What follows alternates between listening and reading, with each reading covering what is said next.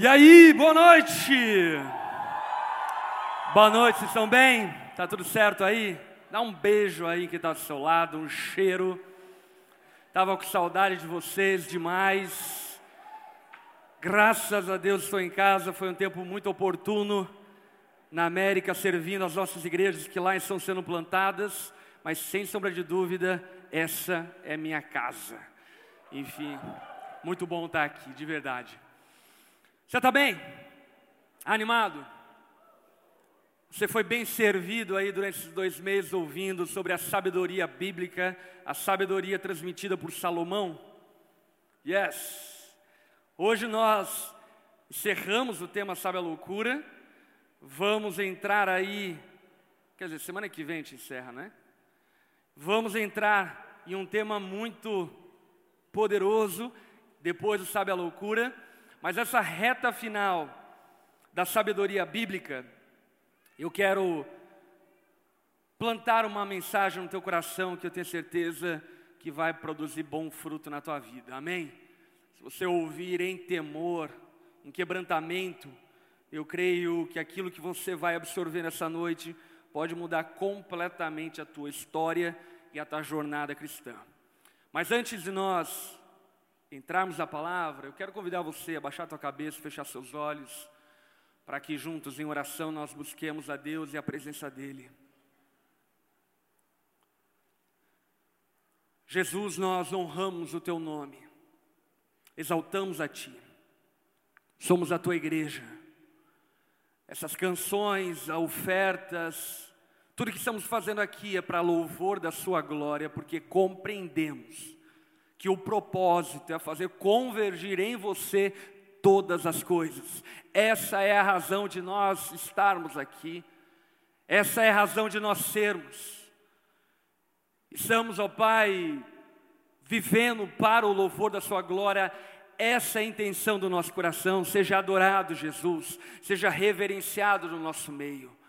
Reconhecemos que você, Jesus, é o Rei dos Reis, Senhor dos Senhores. Sabemos que um dia todo joelho se dobrará, toda língua confessará que você é o Senhor para a glória de Deus Pai. A nossa religião, a nossa fé não é vazia, pelo contrário, ela é verdadeira, poderosa, que se comprova na história como verdadeira. E por isso, Jesus, nós nos dobramos diante do Senhor. Fomos atraídos por seu amor, por sua graça e bondade. E respondendo a essa graça que nos foi derramada, nós queremos viver para louvor da sua glória. Espírito Santo de Deus, fala conosco nessa noite ministra o nosso coração, edifica-nos segundo a tua palavra, os seus decretos e mandamentos, para que saiamos daqui transformados por meio da sua palavra. Não queremos entretenimento, não queremos uma mensagem vazia e humana, queremos poder do alto sobre nós, transformando-nos de fé em fé, de glória em glória. Espírito Santo, bagunça o nosso interior para que depois possa ser arrumado segundo o teu querer e vontade.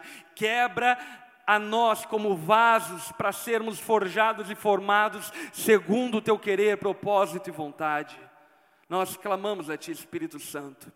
Por tua graça e misericórdia, alcança-nos com a tua palavra nessa noite.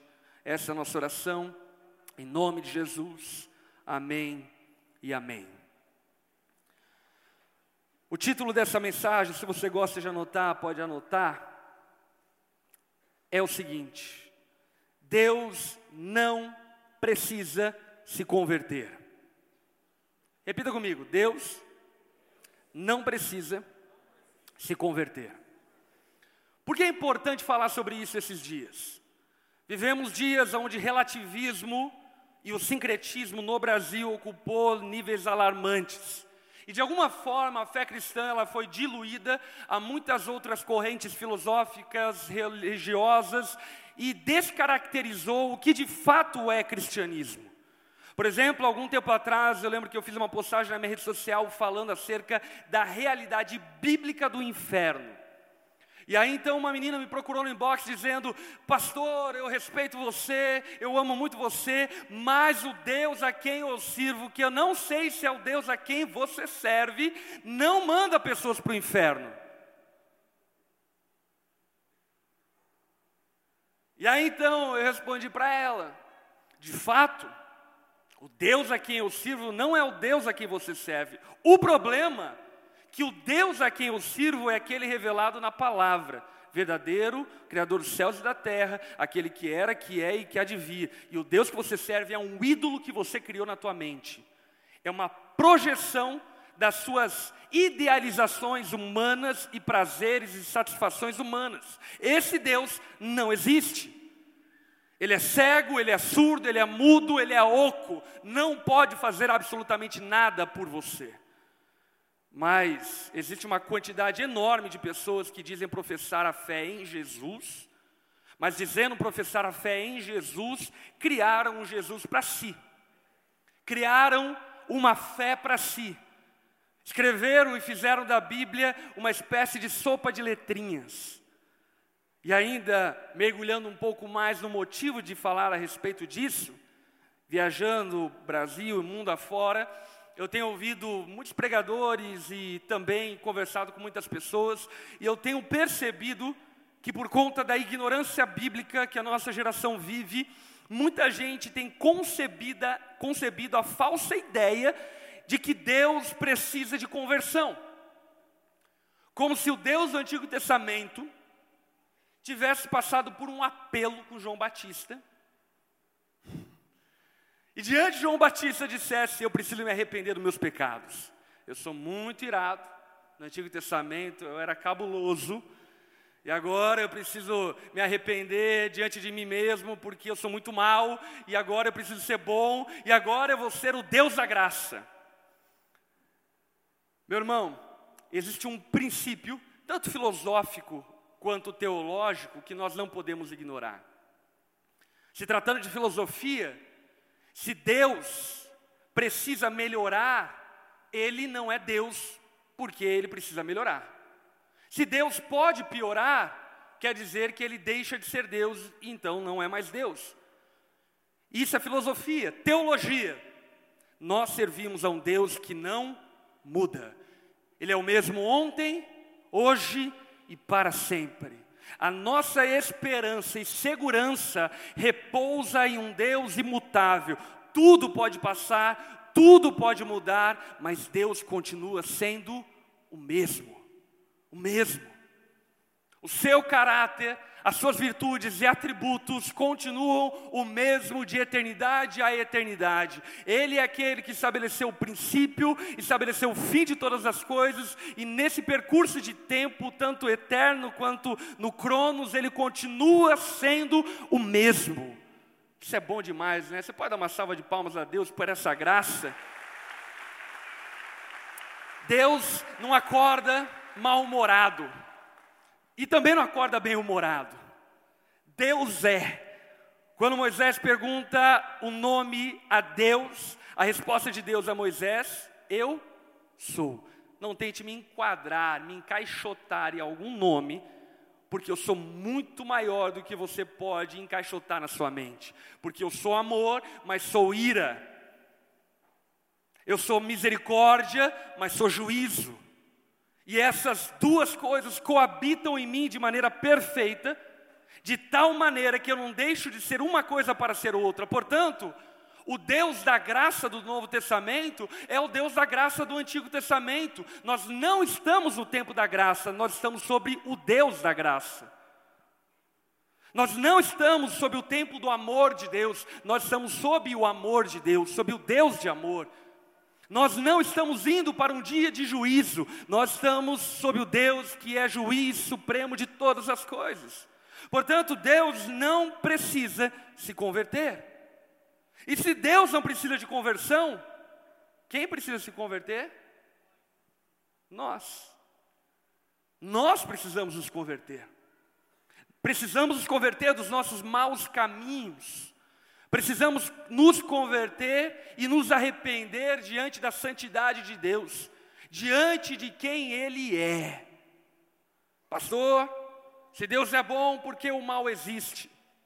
O problema do mal ele é bem complicado. Mas uma coisa é fato. Quando nós vemos a introdução bíblica e o encerramento bíblico, nós percebemos que Deus é bom. Ele é bom quando nos criou e ele resolve o problema do mal enviando seu filho para morrer em nosso lugar. E morrendo em nosso lugar, ele restaura o seu plano original, o seu ideal original em Apocalipse, estabelecendo novamente a sua bondade. Portanto, Deus não precisa se converter, nós precisamos nos converter. Deus não precisa se amoldar aos seus planos, você precisa se amoldar aos planos dele. Deus não precisa submeter-se às suas vontades, nós precisamos nos submeter à sua vontade, porque quem estragou tudo fomos nós. Posso ouvir um amém? Olha só o que Salomão diz em Provérbios 3:1. Meu filho, não se esqueça da minha lei, mas guarde no coração os meus mandamentos, pois eles prolongarão a sua vida por muitos anos. Darão a você prosperidade e paz. Os mandamentos de Deus, aqui citado por Salomão, não são somente o decálogo ou os dez mandamentos dados por Deus no Monte Sinai ao Moisés. Os mandamentos de Deus é todo o conjunto de imperativos divinos. Por exemplo, Jesus diz aos seus discípulos: Um novo mandamento lhes dou. Portanto, todo imperativo divino contido desde Gênesis Apocalipse, toda a sã doutrina são os mandamentos de Deus. E o que Salomão está dizendo na sua sabedoria é que aqueles que não esquecem da lei do Senhor, mas guardam no seu coração e obedecem aos seus mandamentos, tem três promessas para a sua vida. Primeira promessa, prolongarão a sua vida. Segunda promessa, darão a você prosperidade. E terceira promessa, darão a você paz. Você quer viver vida longa, prosperidade e paz, obedeça aos mandamentos do Senhor. Dito isto, Vamos abrir agora a Bíblia, no maior capítulo dela. Qual é o maior capítulo da Bíblia? Salmo 119, abra lá. Salmo capítulo 119. É interessante pensar que o maior capítulo da Bíblia, Salmo 119, maior capítulo da Bíblia, ele, do seu primeiro versículo ao último versículo, é uma apologia profunda é uma defesa ávida, é uma apologética bem resolvida em defesa das Escrituras Sagradas. O maior capítulo da Bíblia defende a própria Bíblia. O maior capítulo da Bíblia defende a palavra de Deus. E olha só, o verso 1 do Salmo 119.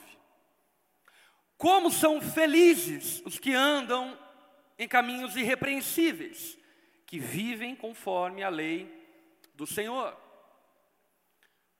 Para Deus, irrepreensibilidade é sinônimo de viver conforme a sua lei. Para Deus, irrepreensibilidade é sinônimo de obediência aos seus estatutos e mandamentos. No verso 2: Como são felizes os que obedecem aos seus estatutos e de todo o coração buscam, não praticam mal e andam nos caminhos do Senhor. Para Deus, aquele que não pratica o mal é aquele que anda em seus caminhos. Aquele que rejeita os caminhos do Senhor e que não andam em seus caminhos, conforme definição do Supremo Tribunal Universal, esses são maus de coração e precisam converter-se aos caminhos do Senhor. A malignidade não necessariamente constitui-se a partir da nossa ótica sociológica. A malignidade constitui-se a partir da referência de quem Deus é. Observando isso, o salmista ele cita duas vezes como são felizes, verso 1, verso 2, como são felizes, fazendo referência nos dois versículos que feliz é aquele que obedece aos mandamentos do Senhor. Meu irmão, o segredo da felicidade o segredo da plenitude, da satisfação e da alegria está na obediência aos mandamentos do Senhor. Está na obediência da sua vontade, porque a vontade de Deus são os seus mandamentos. E se tratando de vontade de Deus, eu percebo que muita gente, eu não sei se é sinceramente ou hipocritamente, mas vou acreditar que é ingenuamente. Muita gente ingenuamente até quer viver a vontade de Deus, até diz que quer viver a vontade de Deus. Mas na hora do vamos ver, qual é a vontade de Deus? Que vontade você diz querer viver? E aí eu quero colocar aqui, para exemplificação, três grupos de pessoas que supostamente dizem querer viver a vontade de Deus. A primeira eu chamaria dos místicos os espirituais aiais, aqueles, sabe, cabulosos. Esses dizem querer viver a vontade de Deus, mas como eles querem descobrir a vontade de Deus? Eles fazem coisas bizarras, como por exemplo, Deus, se você quer que eu namore o Joãozinho, dentro de 10 minutos vai passar um carro e vai buzinar. Se buzinar, eu namoro. Se não buzinar, eu não namoro. Passa 10 minutos, nenhum carro passa, nenhuma buzina toca. e aí então a pessoa diz: talvez Deus estava endurecido de coração. Eu vou te dar mais dez minutos. Depois de três minutos, passa um carro e buzina, a lágrima escorre. E diz: Deus falou comigo. E aí então, Fulana passa a namorar Joãozinho. O relacionamento não dá certo. De quem é a culpa? De Deus. Não é do miserável que buzinou. É de Deus. Porque Deus falou comigo. Meu irmão, esse tipo de comportamento beira a loucura. E se você vive dessa forma, você incorre muito próximo da insanidade. Deus não joga dados, já diria Albert Einstein. Deus não está brincando conosco. Deus, qual é a tua vontade? Ah, vamos fazer a buzinada agora. Ou vamos usar um outro instrumento. Se chover, em 30 dias eu falo com você. Isso até poderia ter servido a um tempo na história onde a vontade de Deus não tinha sido revelada a nós. Mas conforme Judas, não Iscariotes, o outro mesmo diz na sua carta, o Evangelho, a fé, já nos foi dada por completo. Não tem nada a acrescentar. O segundo tipo de pessoas, eu diria que querem viver supostamente a vontade de Deus, eu chamaria eles de achistas, filósofos contemporâneos, pensadores das redes sociais eles conjecturam a vontade de Deus e partem sempre de um pressuposto. Qual o pressuposto? Deus é amor. problema é que grande parte dessas pessoas, inclusive, não tem nenhuma boa definição de amor. Mas tirando o mérito disso, elas partem do fato de que Deus é amor. Então eles pensam o seguinte: se Deus é amor, logo Ele ama o amor. Logo, se eu amo a minha amante, Logo, não tem problema eu amar e me relacionar com ela, porque Deus é amor. Parece loucura, né? Mas muita gente vive dessa forma. Vive por processos assimilativos, tentando conjecturar na sua mente fértil qual é a vontade de Deus. Deus não joga dados. Como é bom saber disso. Mas então, a pergunta que fica é: como nós podemos saber a vontade de Deus? E essa pergunta ela precisa ser respondida a partir de um entendimento amplo na palavra dele. Dentro da palavra de Deus, nós podemos entender que a vontade de Deus ela se revela a nós de três maneiras. Primeiro, Deus tem uma vontade absoluta. O inferno existe, e aqueles que não creram em Jesus e não se arrependeram dos seus pecados vão para esse lugar.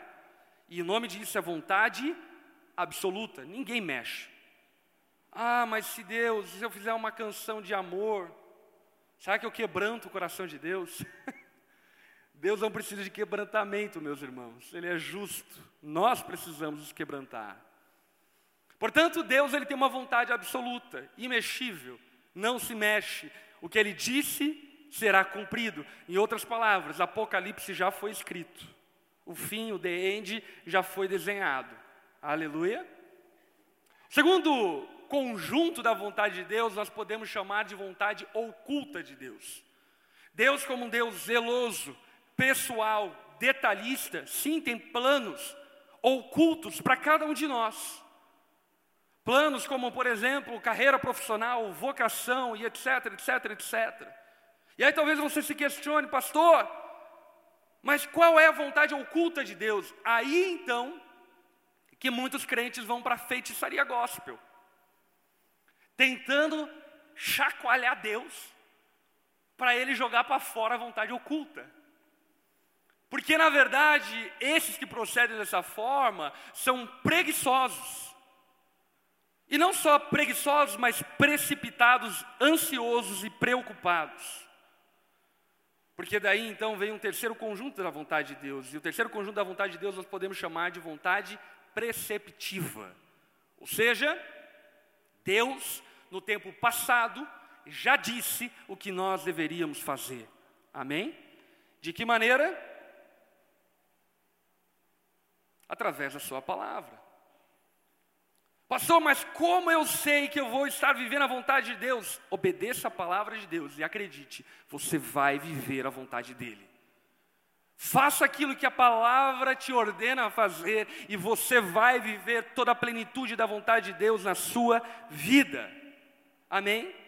E vivendo toda a plenitude da vontade de Deus na sua vida, acredite, você será bem-aventurado, feliz, como diz o salmista a nós. Verso 4: Tu mesmo ordenaste os teus preceitos para que sejam fielmente obedecidos. Quem ordenou os mandamentos foi algum homem, foi algum louco na história, foi um imperador romano. Eu uma vez ouvi uma professora de história falando um absurdo histórico desse. Ah, Constantino estabeleceu os mandamentos para um controle social. Essa professora, obviamente, ignorava toda a história, porque Constantino veio no século III e de lá do século I até o século III, o povo cristão foi oprimido, morto, carcerizado, escravizado, morto no Coliseu, por causa da palavra de Deus. Constantino, no terceiro século, ele vem a se quebrantar diante da palavra de Deus, não como alguém que se quebranta diante de Deus, mas como alguém que percebe que o movimento de Jesus não tinha como parar. Então ele se dobra e diz: É, isso é a palavra de Deus mesmo. A gente mata e cada vez que mata nasce dez crente novo. Essa semente é fértil. Portanto, os preceitos de Deus foram dados pelo próprio Deus. Toda a escritura foi inspirada por Deus. Amém? Ela é infalível e inerrante. Toda escritura foi inspirada por Deus. Se nós servimos a um Deus soberano, você precisa crer que Ele é soberano o suficiente para controlar, dominar a história ao ponto de que nós tivéssemos o livro sagrado em nossas mãos. Se nós cremos em um Deus soberano, nós precisamos crer que ela é soberana o suficiente para proteger as Escrituras para que chegasse até nós, porque as leis do Senhor foram dadas por Ele mesmo, e tanto foram dadas por Ele mesmo que aquilo que nós conhecemos como decálogo foi escrito pelos próprios dedos de Deus. As tábuas da lei foram escritas pelo próprio Deus, redigidas por Ele. Além, obviamente, de toda a escritura que foi inspirada por Ele. Portanto, os mandamentos de Deus foram feitos, estabelecidos por Ele. E para que eles foram estabelecidos? Repita comigo: para serem obedecidos. Os mandamentos de Deus foram feitos para serem obedecidos. E aí talvez, enfim, você pense, pastor, mas nós não somos salvos pela graça por meio da fé? Sim, é claro que sim. Nós não somos salvos por meio do nosso moralismo e por base nos nossos méritos. Entretanto, Ainda que não sejamos salvos por meio dos nossos méritos e por causa nosso, da nossa alta moral, precisamos compreender que nós somos salvos para viver o padrão de Deus. Nós não somos salvos do inferno para levarmos o inferno para o céu. Simples assim. Nós somos salvos do inferno para vivermos uma nova vida. Jesus tem gerado em você uma nova vida para que você seja uma nova criatura. Amém? Para que você não perpetue os seus maus comportamentos de, antro, de outrora. Entretanto, é necessário que saibamos que a lei de Deus foi dada para que nós obedeçamos. Ah, pastor, então isso quer dizer que nós devemos observar toda a lei de Deus? Sim. Entretanto, é necessário que entendamos e interpretemos a lei de Deus. É importante que você saiba que a lei de Deus contida nas Escrituras, ela é dividida em três grandes subgrupos, que nós podemos chamar lei civil de Deus, lei cerimonial de Deus e lei moral de Deus. O que é a lei civil de Deus? Deus, quando libertando o povo dele do Egito para Canaã, ele ocupava um lugar de reinado sobre o povo dele. Portanto, Deus, ele não era apenas Deus, mas ele era rei, governo sobre o povo. E sendo governo sobre o povo, ele estabeleceu a vontade civil dele. Por isso você vai ler na Bíblia, por exemplo, Deus dando dicas, ou na verdade, dando mandamentos de como deveriam se tratar as fezes feitas no acampamento. Deus diz: olha, quem defecar no acampamento, pega as fezes e leva para fora. Nós devemos então, pastor, observar isso? Faça isso, vai ser muito bom para a tua casa. Entretanto, nós precisamos entender que não estamos mais sobre um regime teocrático. Deus não é o nosso governo. Nós vivemos em uma república federativa do Brasil. Amém? Sendo assim, devemos obediência à Constituição do Brasil. Portanto, as leis civis de Deus, ainda que contenham princípios valiosos, precisamos compreender que ela não vigora sobre nós nos dias de hoje. Lei cerimonial. Deus estabelece levitas, sacerdotes, sumos sacerdotes. Ele estabelece a forma de culto, de adoração a Deus. Uma vez por ano, o sumo sacerdote purifica os pecados do povo, entrando no Santo dos Santos, depois de ter se purificado, ele asperge sangue sobre o propiciatório para que haja propiciação entre o povo e Deus. O que quer isso? Cerimônia de purificação. Devemos matar bodes e cordeiros hoje? Sim ou não? Não, sabe por quê? Porque o Cordeiro de Deus já morreu no nosso lugar. O sacrifício perfeito já foi feito. O sumo sacerdote da ordem de Melquisedeque já sacrificou-se em nosso favor. Nós já fomos lavados, perdoados, redimidos pelo sangue do Cordeiro. Portanto, a lei cerimonial não deve ser observada. Amém? Por fim, a lei moral de Deus. O que é a lei moral de Deus? A lei moral de Deus é o seu caráter traduzido em leis. A lei moral de Deus deve ser observada. A lei moral de Deus caduca. A lei moral de Deus é ultrapassada. Ah, isso é coisa do passado, tudo quadrado, tempo que vivia lá minha avó. Meu irmão, o mesmo Deus que estava sob a tua bisavó, tataravó, e aí o resto eu não sei como se chama, é o mesmo Deus que está sobre você.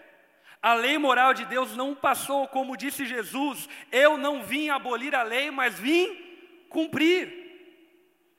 Enquanto houver céus e terra, a menor letra, o menor traço da lei será retirado. Portanto, é necessário que entendamos que a lei não deixou de vigorar. Jesus cumpre a lei cerimonial, mas o padrão moral de Deus ainda continua sendo o mesmo. Olha para quem está ao teu lado e diga assim: o que Deus esperava de Abacuque, Ele espera de você. Aleluia. Talvez alguém se perguntou: quem é Abacuque? Será que é da Balduco esse cookie?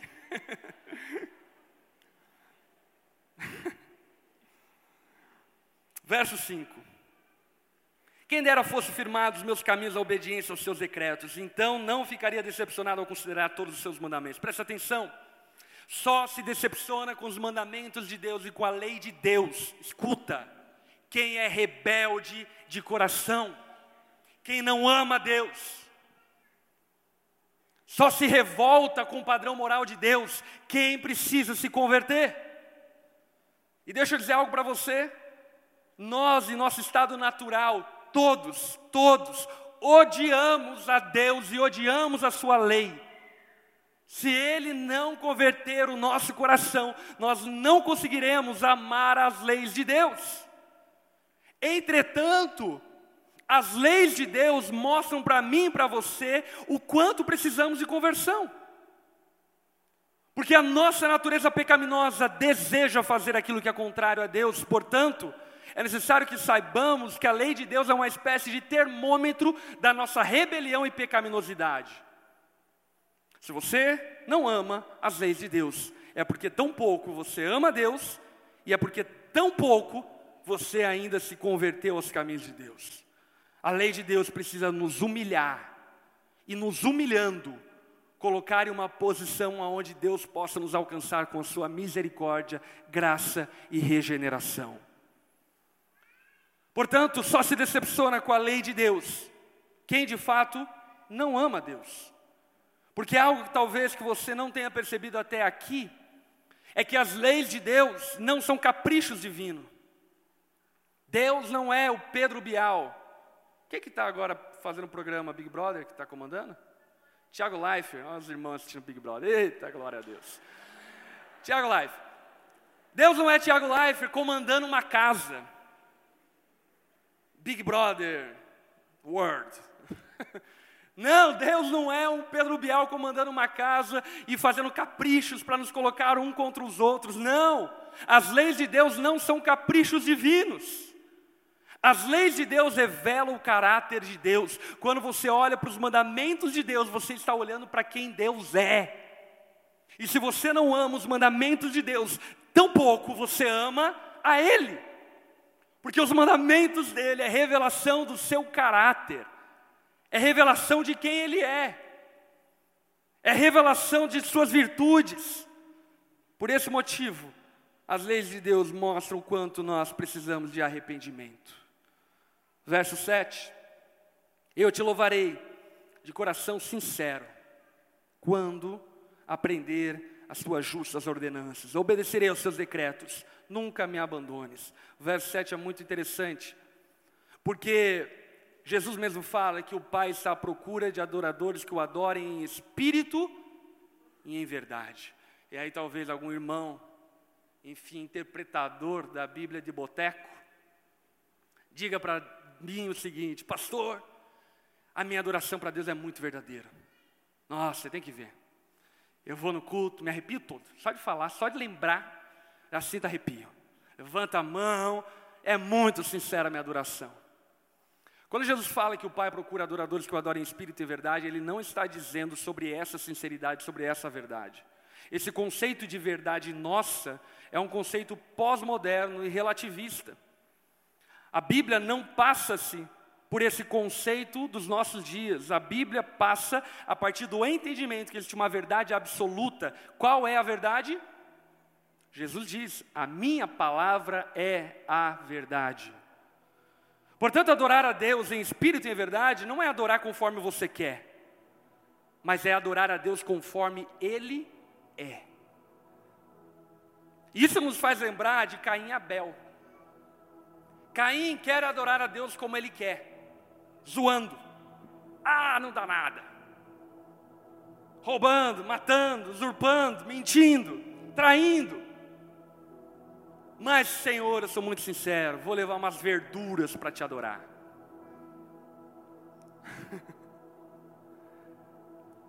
Deus rejeita a oferta de Caim. Ele aceita a oferta de Abel. Por que, que Deus aceita a oferta de Abel? Porque Abel dá para Deus aquilo que ele quer. Deus não espera de mim, de você sacrifícios, Ele espera de mim, de você obediência obediência. O coração que ama a Deus não é aquele que quer impressionar a Deus, mas é aquele que é submisso à sua vontade, obedecendo aos seus mandamentos. Meu irmão, não tente impressionar a Deus com as tuas ofertas. Ananias e Safira tentaram fazer isso e morreram.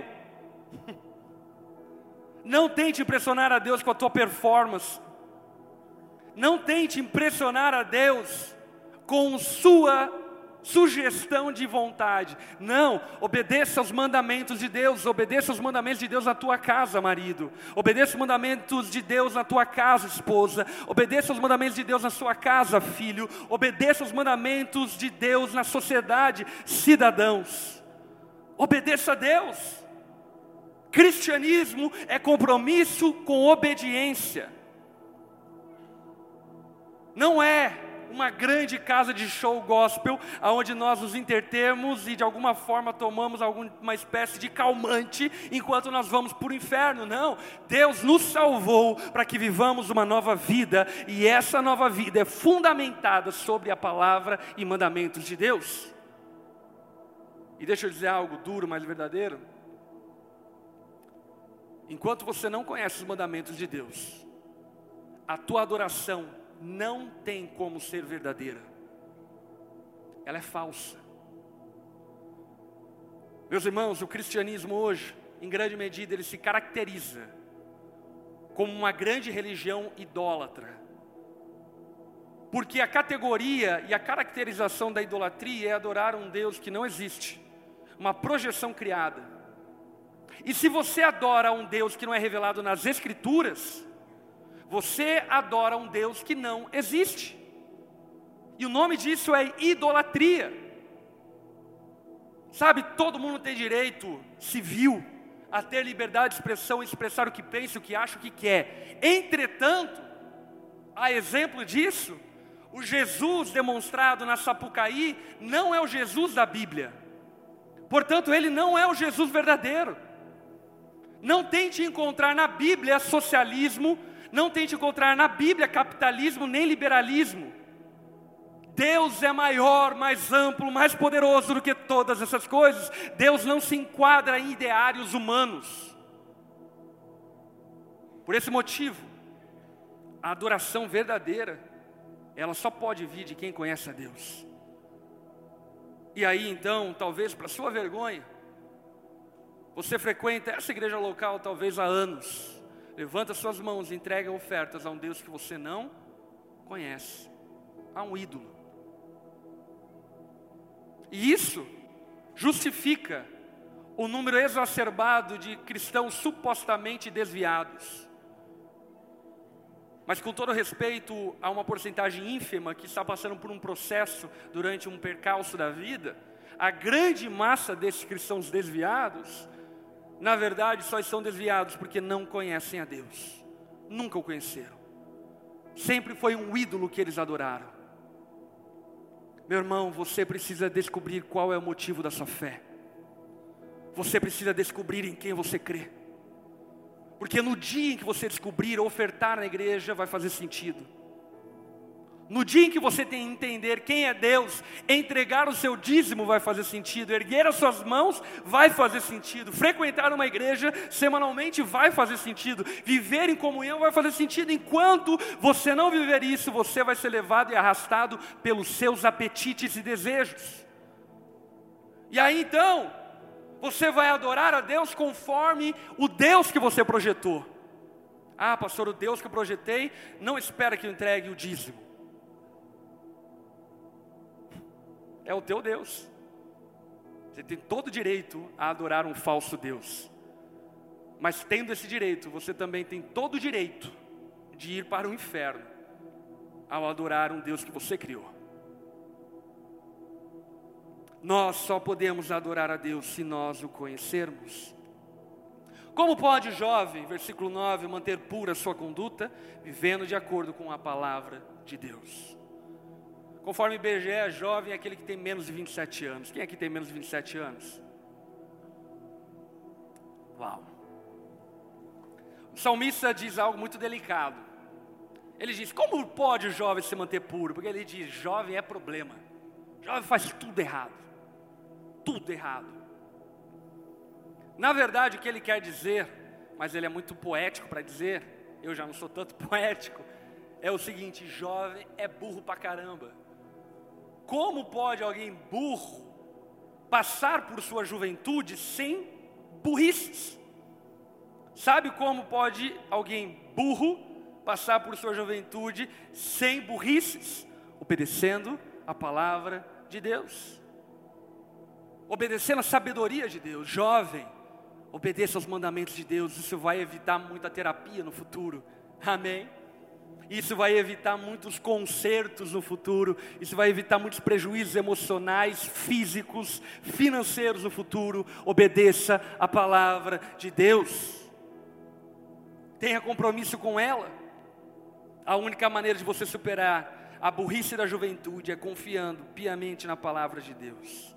Verso 10: Eu te busco de todo o coração. Repete comigo: coração. Não permitas que eu me desvie dos teus mandamentos. Guardei no coração. Repete comigo: coração. A tua palavra para não pecar contra ti. Preste atenção na ênfase. A Bíblia não deve ser apenas uma informação intelectual a palavra de Deus precisa ser digerida ao ponto de se tornar o teu coração. A vontade de Deus precisa ser tão consumida, tão digerida por você, ao ponto de que ela se transforme na sua vontade. Ao ponto que você confunda a vontade de Deus com a sua própria vontade, tão parecidas que elas se tornaram. E isso se chama santificação. Meu irmão, santificação não é um ato passivo. Jesus diz que a santificação, a purificação acontece ao meditar na Sua palavra. A palavra de Deus é o que nos purifica, amém? A palavra de Deus é o que te torna mais parecido com Ele, a palavra de Deus é o que gera em você vida. Portanto, guarde a palavra no coração, e aqui a gente vai para a reta final. Bendito seja, Senhor Enche-me, ensina-me os teus decretos. Com os lábios repito todas as leis que promulgaste.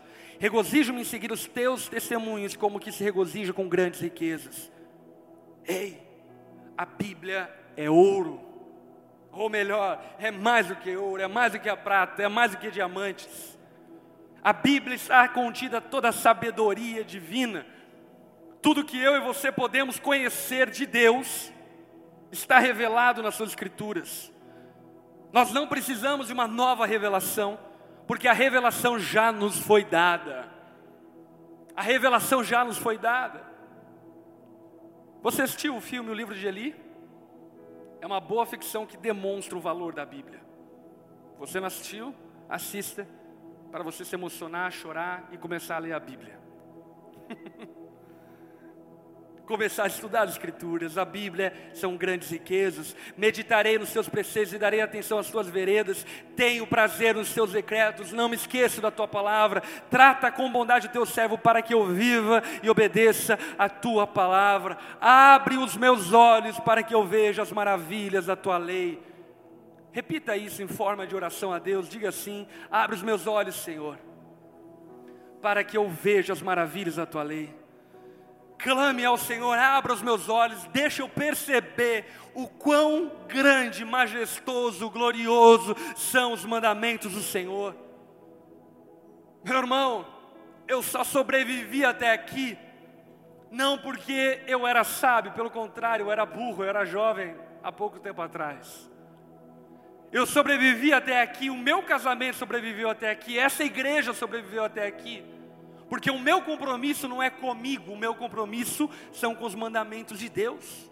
Vários momentos da minha história eu quis chutar o pau na barraca do meu casamento, o pau na barraca do ministério, quis fugir para Malásia, para Indonésia, para algum lugar. Mas o que me manteve firmado nos caminhos de Deus foi o compromisso com a Sua vontade, entre, portanto, o compromisso com a Sua palavra. Abra os meus olhos porque eu sou peregrino na terra, não esconda de mim os teus mandamentos. Entenda uma coisa. Jesus disse para Nicodemos: aquele que nasce da carne é carne, mas quem nasce do espírito é espírito. Para ver o reino de Deus é necessário nascer de novo. Cristianismo não é informação intelectual, é milagre operado por Deus no coração daquele a qual Ele amou antes da fundação do mundo. E quando acontece essa regeneração, nós nos tornamos novas criaturas. E se você é uma nova criatura, deixa eu dizer algo a você: você não é mais deste mundo. Portanto, se você não é mais este mundo, deixa eu te fazer entender uma coisa. Não tente entender a palavra de Deus com os óculos deste mundo. Entenda este mundo com os óculos da palavra de Deus. Não tente entender o teu casamento com os olhos do mundo. Ah, pastor, o mundo mudou demais, casamento alternativo. Não tente entender a família com os olhos do nosso tempo, entenda a família com os olhos da palavra de Deus. Não tente entender sexualidade com os olhos do nosso tempo, entenda sexualidade com os olhos da palavra de Deus. A Bíblia é a vontade de Deus revelada a nós. Amém? Não é Deus que precisa se converter, somos nós que precisamos nos converter.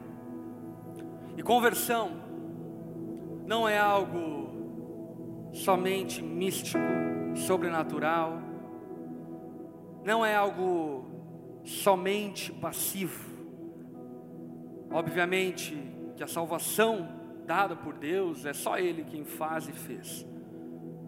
Mas nós, quando convertidos a Jesus, precisamos entender que converter-se a Jesus é converter-se à Sua palavra, é converter aos Seus mandamentos, não é converter-se a uma instituição, não é converter-se a uma tradição, é converter-se ao Deus revelado na palavra. Por esse motivo, se você não tem compromisso com a palavra de Deus, tampouco você tem compromisso com Deus. Se você não tem compromisso com os mandamentos de Deus, tampouco você tem compromisso com Deus. Se você não tem compromisso com a palavra de Deus, você não tem compromisso com Deus. E se você não tem compromisso com Deus, Ele não tem um compromisso com você também. Não é Deus que precisa se converter, somos nós que precisamos nos converter dos nossos maus caminhos. A pregação de Jesus era: arrependam-se pois é chegado o reino dos céus. Jesus diz em João 3: Eu não vim condenar o mundo, esse já estava condenado. Eu vim para salvar os pecadores dos seus maus caminhos. Por esse motivo, nessa noite, eu quero convidar algumas pessoas aqui a tomarem uma atitude em direção à palavra de Deus. E essa atitude basicamente é: Jesus, eu decido me converter à Sua palavra. Eu, decido me converter a você, à Sua vontade, a quem você é, não ao que eu quero que você seja, mas a quem você é.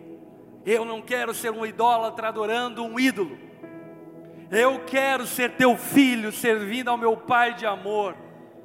Eu quero, de fato, herdar todas as suas promessas obedecendo e servindo e me convertendo à Sua palavra. Baixe tua cabeça, feche seus olhos. Se nessa noite você se percebeu como que num raio-x espiritual, rebelde, servindo a um falso Deus que você criou,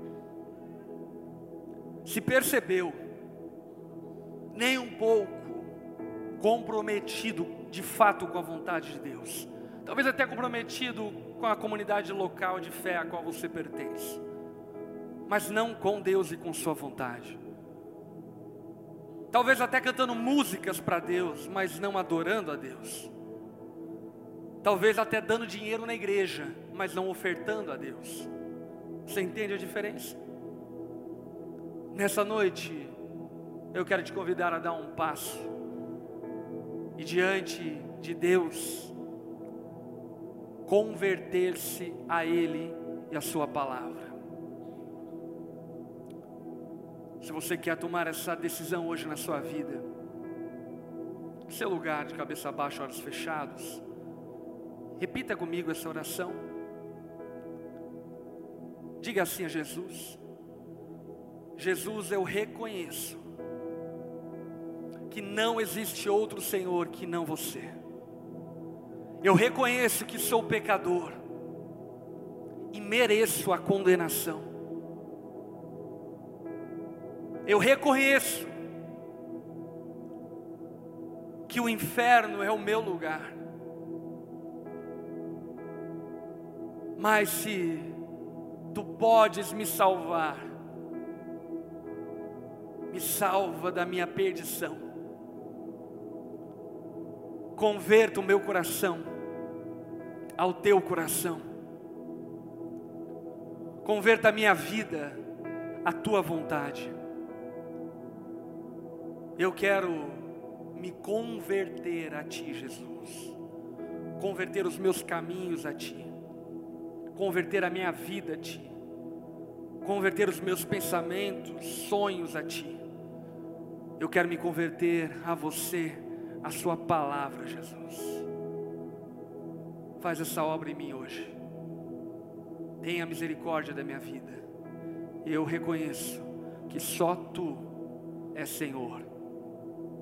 E só Tu pode me salvar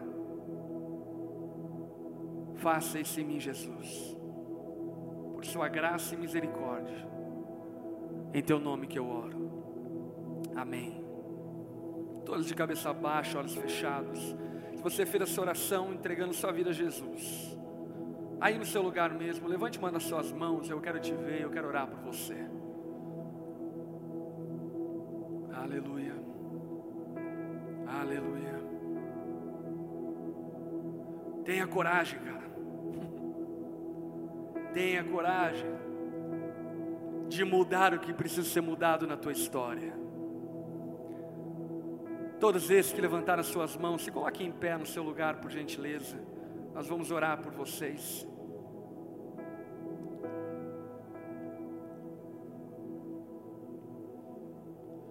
Eu quero convidar a igreja próxima a eles, a abraçarem eles, junto comigo nós orarmos.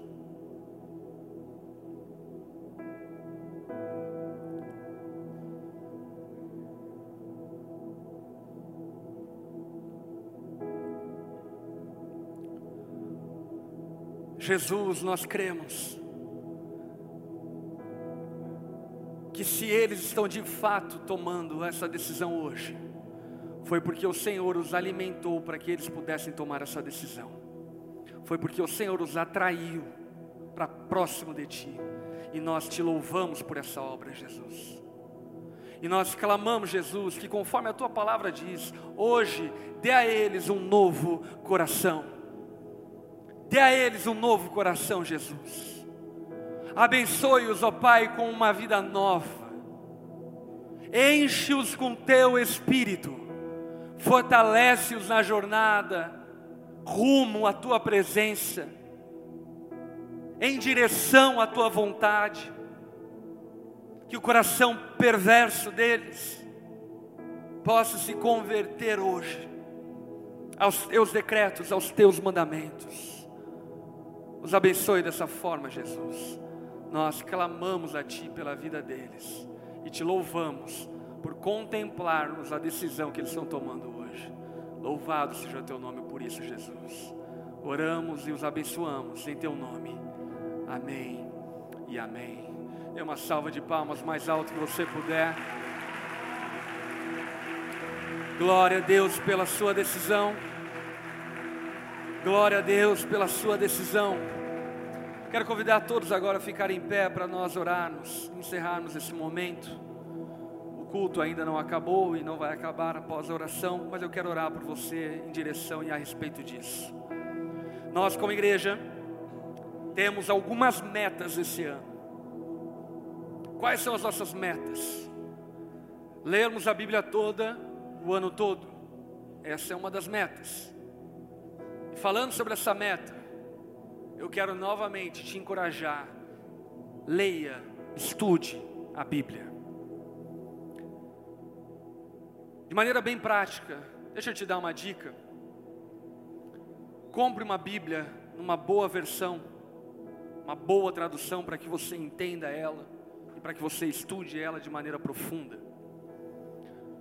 Aí vai uma sugestão de duas versões que eu particularmente gosto: NVT, que inclusive é a versão da Bíblia da Onda que tem na Alden Store, NVI, que também é uma boa versão. As duas Bíblias têm uma Bíblia de estudo muito boa, básica, mas muito legal, que vai te ajudar a mergulhar um pouco mais no texto. A NVI de estudos e a NVT de estudos. São duas Bíblias de estudos muito boas, equilibradas, que vão te ajudar a entender melhor a palavra de Deus. Uma outra dica: leia a Bíblia como ela é, um livro, um conjunto de livros. Portanto, não leia a Bíblia de maneira sortida. Ah, qual versículo Jesus quer falar comigo hoje? leia ela como de fato ela é, ela é um texto que deve ser lido do começo até o fim, entendido o seu contexto, o porquê, a razão. Portanto, leia a Bíblia como um livro. Organize-se num plano de leitura, para que você possa ler todos os dias. E de verdade, se você tirar 15 minutos por dia no ônibus, ouvindo Sidão, Cid Moreira, ou ouvindo um audiobook da Bíblia, ou lendo no seu aplicativo de celular, se você tirar 15 minutos e for um leitor médio, você vai ler a Bíblia até o fim do ano. Leia a Bíblia, estude ela. Amém? Deixa eu orar por você em relação a isso. Quantos aqui estão se esforçando nesse ano na leitura da Bíblia? Glória a Deus por isso, que nós sejamos uma igreja bíblica que conhece ao Deus que nós servimos. Deixa eu orar por você. Jesus, aumenta a nossa fome, a nossa sede do conhecimento de Ti. Aumenta a nossa sede, a nossa fome pelo conhecimento do Senhor. Queremos Te conhecer mais. Queremos conhecer quem Tu és, queremos Te adorar conforme os Seus desígnios e vontades. Espírito Santo de Deus, encoraja-nos, fortalece-nos, para que mergulhemos no texto bíblico com ousadia, coragem, temor e santidade. Eu clamo a Ti, Espírito Santo, dá-nos experiências profundas de entendimento da Tua palavra, experiências que possam saltar aos nossos olhos, tamanha revelação contida na Sua palavra acerca da Sua vontade.